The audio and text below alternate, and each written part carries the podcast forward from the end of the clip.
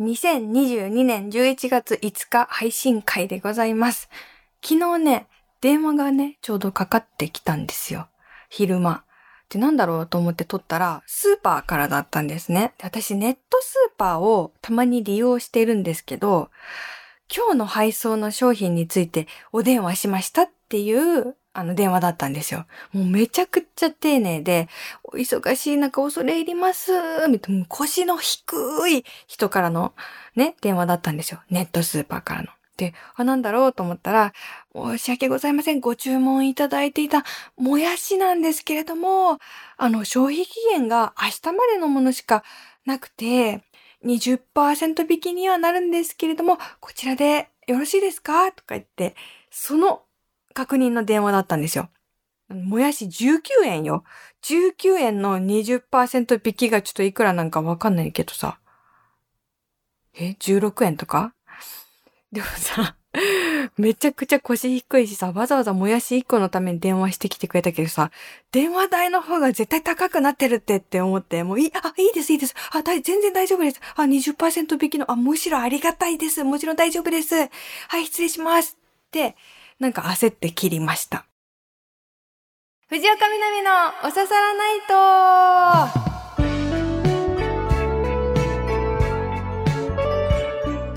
皆さん、やっほー藤岡みなみです。今週もポッドキャストオリジナルでお送りしていきます。ハッシュタグは番組本編と同じおささらナイトをつけてつぶやいてください。今週ですね、本編の方は時空を超えております。2014年のおささらナイト。として放送したんですけど、とはいえ再放送ではないです。再放送ではなく、2014年のおささらナイトが紛れ込んだ2022年のおささらナイトをお送りしておりました。気になる方はね、ラジコプレミアムとかね、タイムフリー、エリアフリーなどなどでぜひ聞いてみてください。ポッドキャストの方はね、2022年11月の方でお届けしていきたいと思いますので、よろしくお願いします。先週末かな、私公園に行ったんですよ。まあ今公園一番いい季節ですね。まあ場所によるかなと思うけど、もう紅葉がすんばらしいったらありゃしない。葉っぱがね、もういろんな色でね、最高なんですけど、もう一つ最高なことがあって、めっちゃくちゃ広い公園だったんだけど、なんかね、音楽が聞こえてて、というのも、かなり遠く離れた野外ステージみたいなところで、バンドが演奏してたんですよ。で、姿は全然見えないんだけど、音はめちゃくちゃ聞こえるっていうシチュエーションで、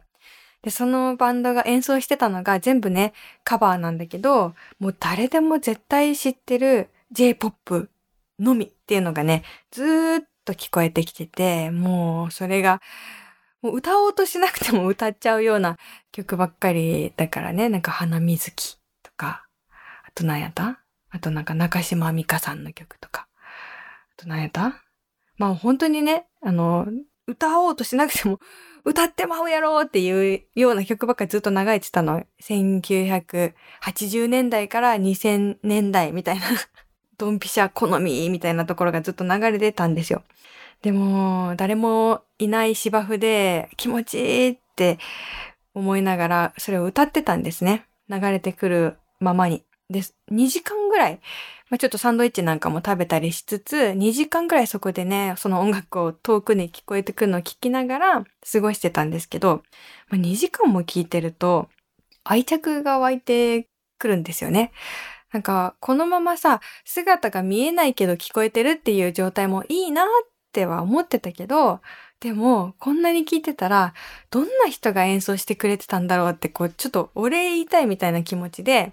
まあの、その野外ステージがありそうな方向にちょっと歩いていて、まあ、道路を挟んで少し丘を下っていったみたいなところにあったんですけど、でね、結構立派な野外ステージがあって、こう、全員マックスで座ったら、200人くらい座れるのかなっていう感じだったんだけど、実際に私がそこ行ってみたら、お客さんは10人いないぐらいかな。なんか、2人ペアの5組みたいな感じで、ただね、私みたいに、その周りの公園でずっと聞いてた人もいるから、それ合わせたら結構300人ぐらい聞いてたと思うんですよ。だから、そのステージの人に聞いてたことも伝えたいなとは思ったけど、別に伝える手段はない、ないけれども、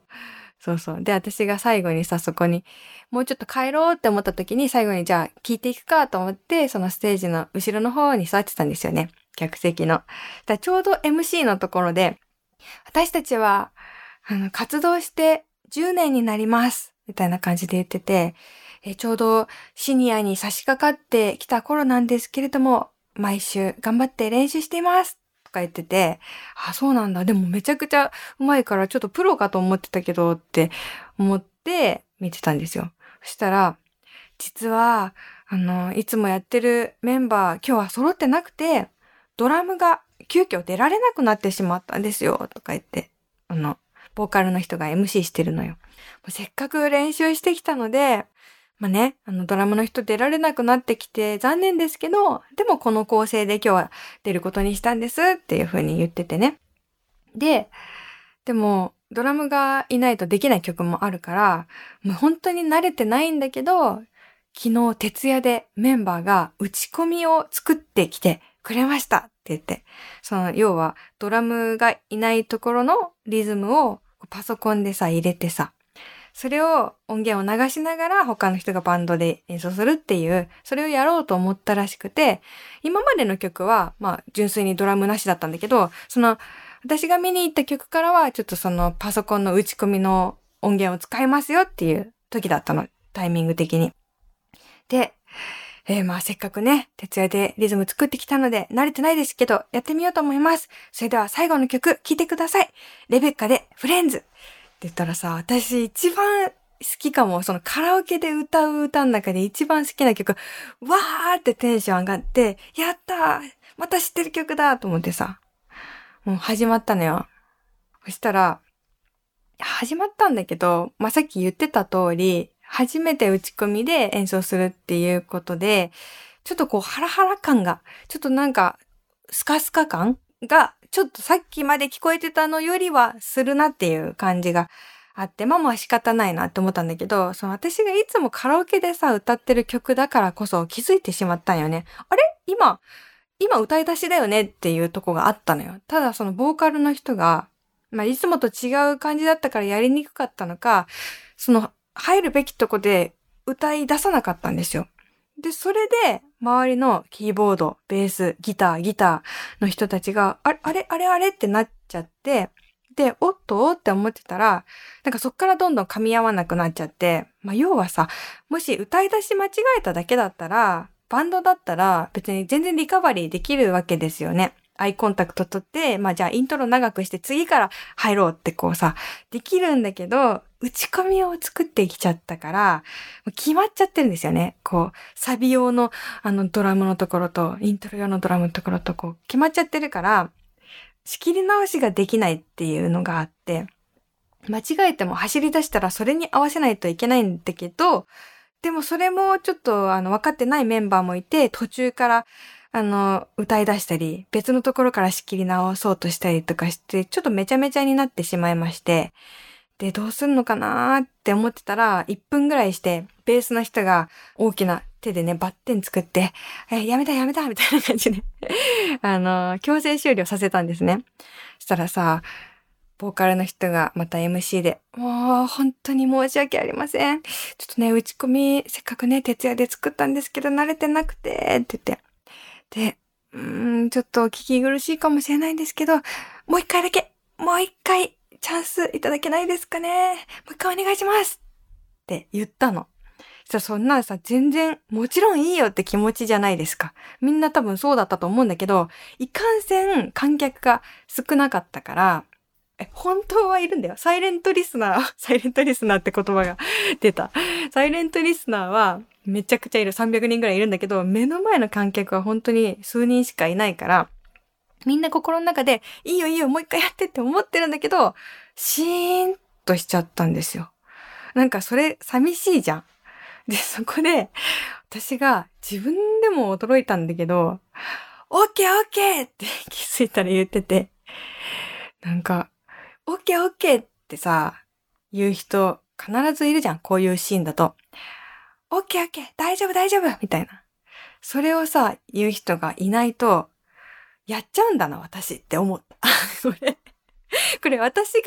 やらなかったら、また別の人がやっちゃってたかもしれないんだけど、これって、その人の性格というか、なんか役割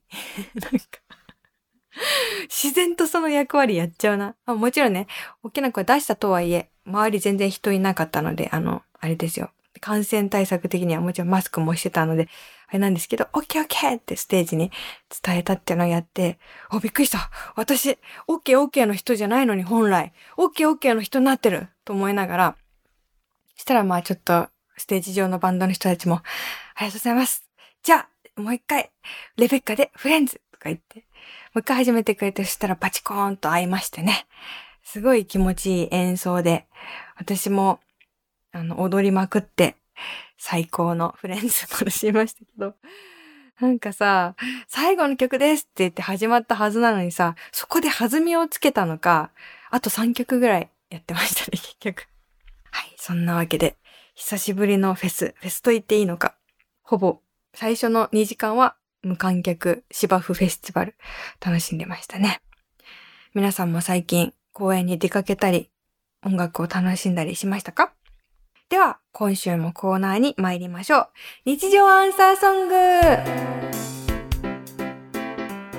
はい、このコーナーは皆さんに日常の話を送ってもらいまして、藤岡みなみが自作の曲でそれに答えるというコーナーです。では読んでいきます。おささらネームタラノスケさん。こんばんは、みなみさん、スタッフの皆さん、こんばんは。毎週楽しい放送ありがとうございます。日常アンサーソングのコーナーに投稿いたします。休日の楽しみでソファーにもたれながら映画を見るんですが、ここ最近の仕事疲れもあってか、心地よすぎて途中でうとうとしてしまい数秒目を閉じたかと思ったら結構話が進んでいて何度も巻き戻して見てしまうことが続いています。なので2時間の映画を3、4時間かけて見てしまうもったいない休日を過ごしています。人をダメにするソファーってよく聞きますが、最近心から実感しています。そんなソファーが大好きで、でも休みがあっという間に終わるから、心地よさもほどほどにしてほしいという曲をお願いします。まあソファーにもたれなければいいだけのことですが、わかるなぁ。これ、え、みんな今わかるなーって思いながら聞いてませんでした？これね、誰もが共感するんじゃないかと思いまして、ぜひね、曲を作りたいと思いました。それでは聴いてください。ソファーの罠。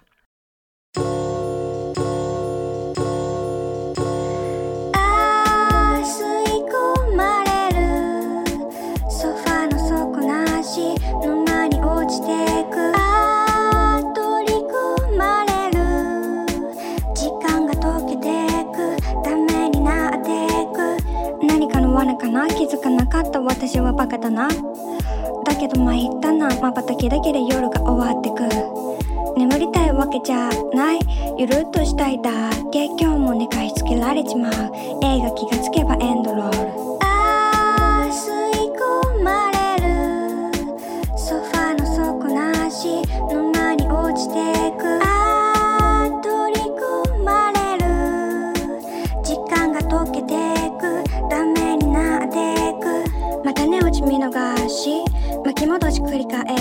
閉じ込められてしまうんだ。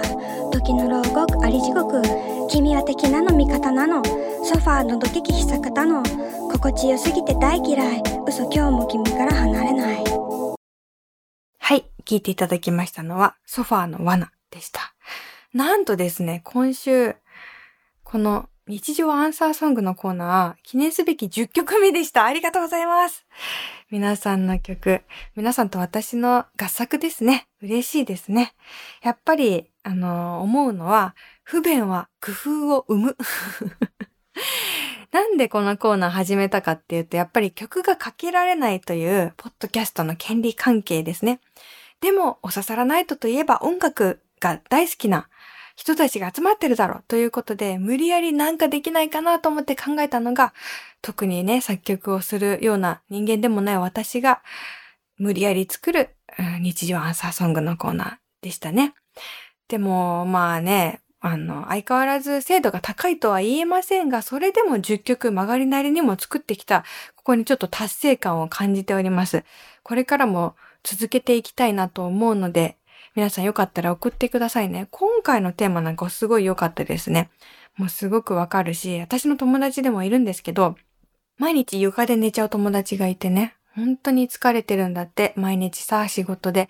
もういろんなストレスもあるでしょうし、帰ってきてね、夜遅い日もある。10時とかさ、11時の時もあってさ、でもまだ仕事があるとか、それで、ベッドで寝るにはちょっとまだ許せないと。今ベッドで寝てしまうのは違うって自分でも思ってるからこそ、床で一回、こう、だらっとしちゃうんだけど、そのまま寝て朝になっちゃうんだって。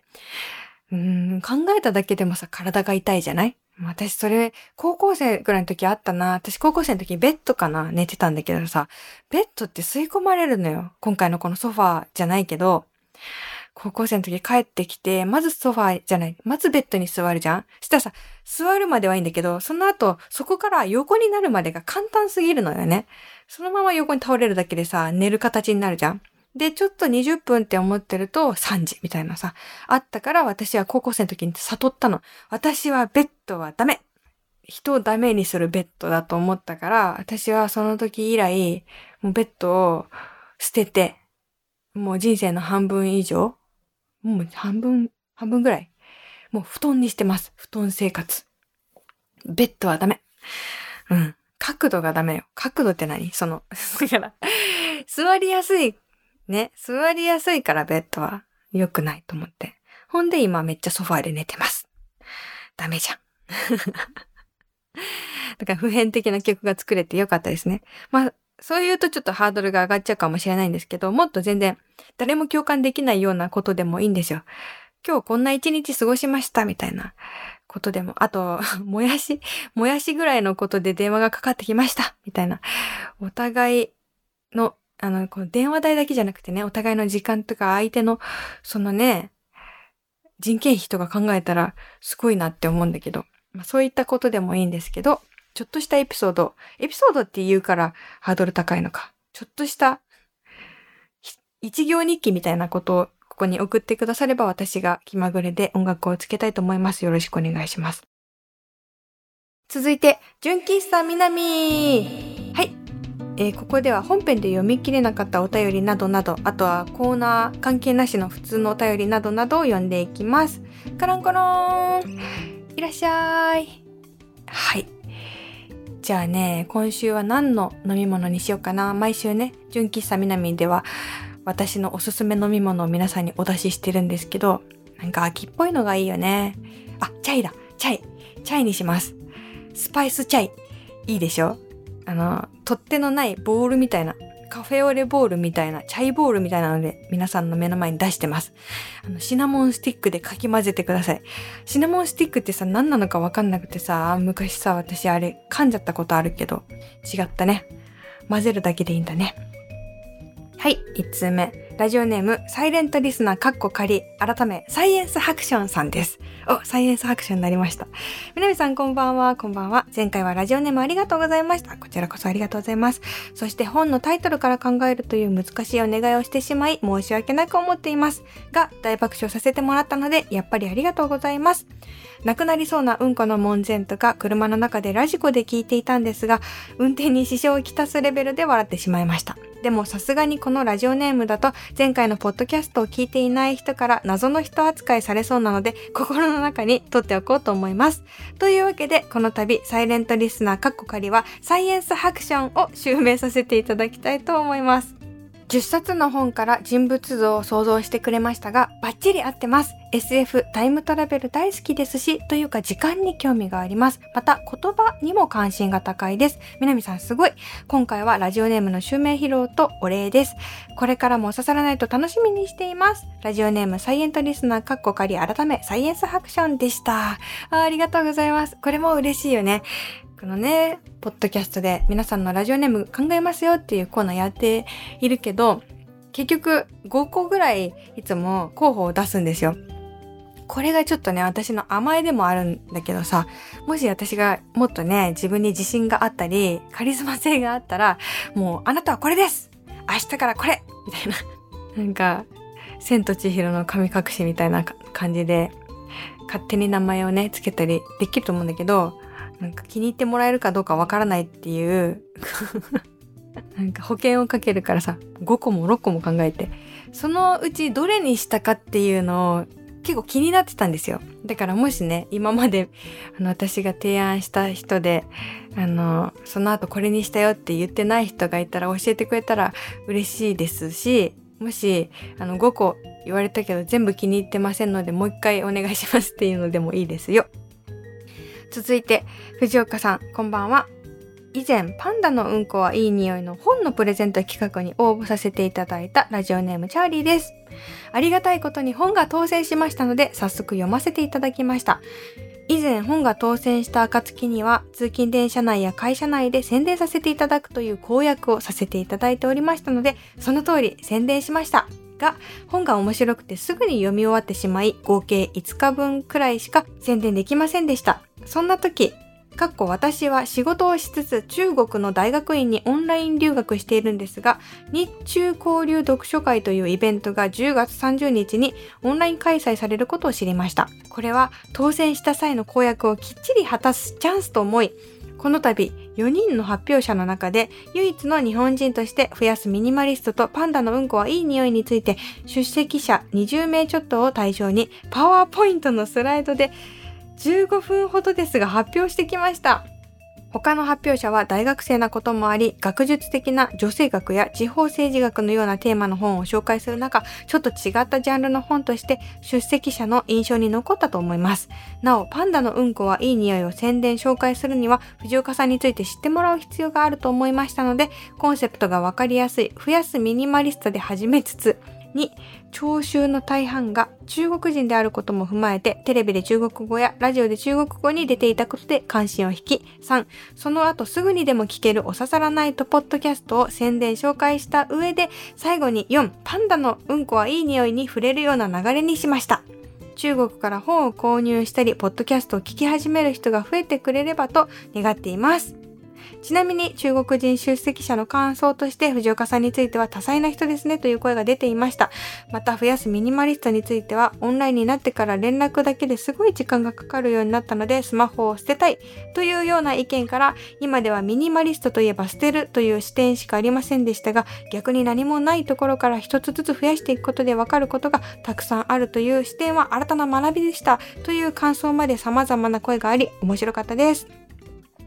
長くなってしまいましたが、今後も機会があれば本を紹介していきたいと思います。今後とも引き続きよろしくお願いします。ありがとうございます。なんてありがたい人なんだ。そう、この方は、まあ、本編の方で、パンダのうんこはいい匂い、プレゼントキャンペーンをやりまして、10人ぐらいの方だったかな、に、プレゼントしたんですけど、なんかこの人は当たったら、あの会社で宣伝しますみたいなことがすごい細かく書いてあって、それが具体的なね、プレゼンだったんですよ。なので、なんか、これ抽選だったので、たまたまなんですけど、当たったのは、仕事ができる人なんだろうなと思っておりましたけど、まさか、ね、中国向けに私の本と私のこと宣伝してくださるなんて本当にありがとうございます。わあ。これね、別に言ったらダメなことではないと思うんですけどね、今度、増やすミニマリストは中国でも出版が決まりましてありがとうございます。これで台湾と韓国と中国であの本が出たことになるんですけど、その本がこう売れるかどうかに関わってくるようなね、あのプレゼンの機会。もし私の本が中国で爆売れしたらこのチャーリーさんのおかげです。ありがとうございます。いや、本当にありがたい人ばっかりだな。えー、続いて、おささらネーム、ふゆまさん。藤岡さん、スタッフの皆さん、こんばんは。こんばんは。先日はメールを読んでいただき、しかも無茶ぶりの励ましにもお答えいただき、本当にありがとうございました。おかげさまで、手術も無事に終わり、無事に退院しました。入院中はゆっくりさせていただきました。同室の高校生にもおささらないとの啓発啓蒙活動もさせていただきました。これからの季節、どんどん寒くなっていきますが、藤岡さんもスタッフの皆さんも、おささらの皆さんも健康に気をつけて、ぼちぼちやっていきますましょう。これからも応援しています。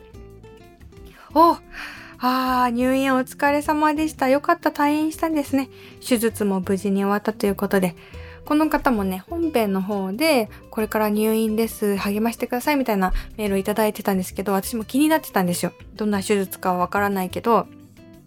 本当に無理してほしくないなと。なんかさ、入院中いろんな焦りとかもあるかもしれないんですけど、やっぱり本当に専念してほしいよね、体のことだけに。もう何も考えない自分がリラックスすることだけに専念してほしいっていうね、ことを思ってたんだけど、無事退院されたということでよかったなと思ってます。私のね、周りにも結構体の調子をね、ちょっと崩されてる人とか、心の風邪をひいている人とか、いろんなね、なんか人がいてね、それで前まではみんな健康でいてねとか、あの、健やかにお過ごしくださいっていうことをね、言ってたんだけど、でもさ、人は健やかじゃない時もあるよねと思って、でも健やかじゃないことは別にダメなことではなくてさ、仕方がないし、健やかじゃなくても、調子が悪くても、その中で最高にリラックスできる方法もあるだろうしさ。うん。だから、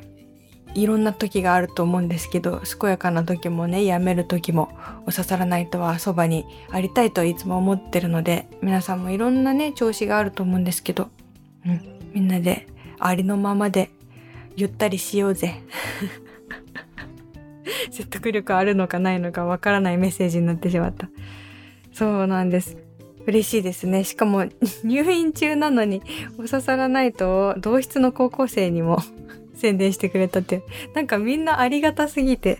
いやー、そうなんですよね。嬉しいな、ありが。そういう人がいるおかげでお刺さらないとはきっと成り立ってるんですよね。多分。私が全く知らないところでお刺さらないとをさ、宣伝してくれてる人がいて、うん。それはさ、こう、リスナーとしていつもメールを送ってくれてるわけじゃなくても、私の知らないところで誰かにこれをいいよってお勧めしてくれたりしているわけですよ。その人たちの存在を私は常にね、感じ取りたいと思ってるし感じ取ってます。ありがとうございます。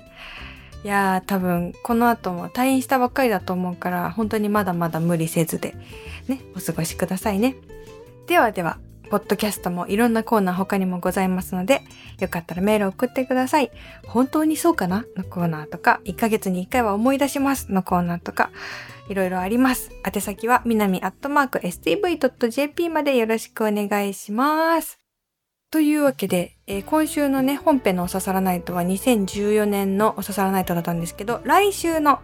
11月12日のおささらナイトは2034年のおささらナイトが放送されます。どんなことになっているのか、ぜひ本編の方も聞いてみてくださいね。あ、それとね別に合わせたわけじゃないんだけど、11月12日と13日にはガマ氷というところで、愛知県のガマ氷というところで、タイムトラベル専門書店がね、出現しますので、お近くの方はよかったら遊びに来てください。私もね、本を売りますので、よろしくお願いします。じゃあ、えー、今から学校ですか？会社ですか？それとも夢の中ですか？それともお昼寝ですか？おやつですか？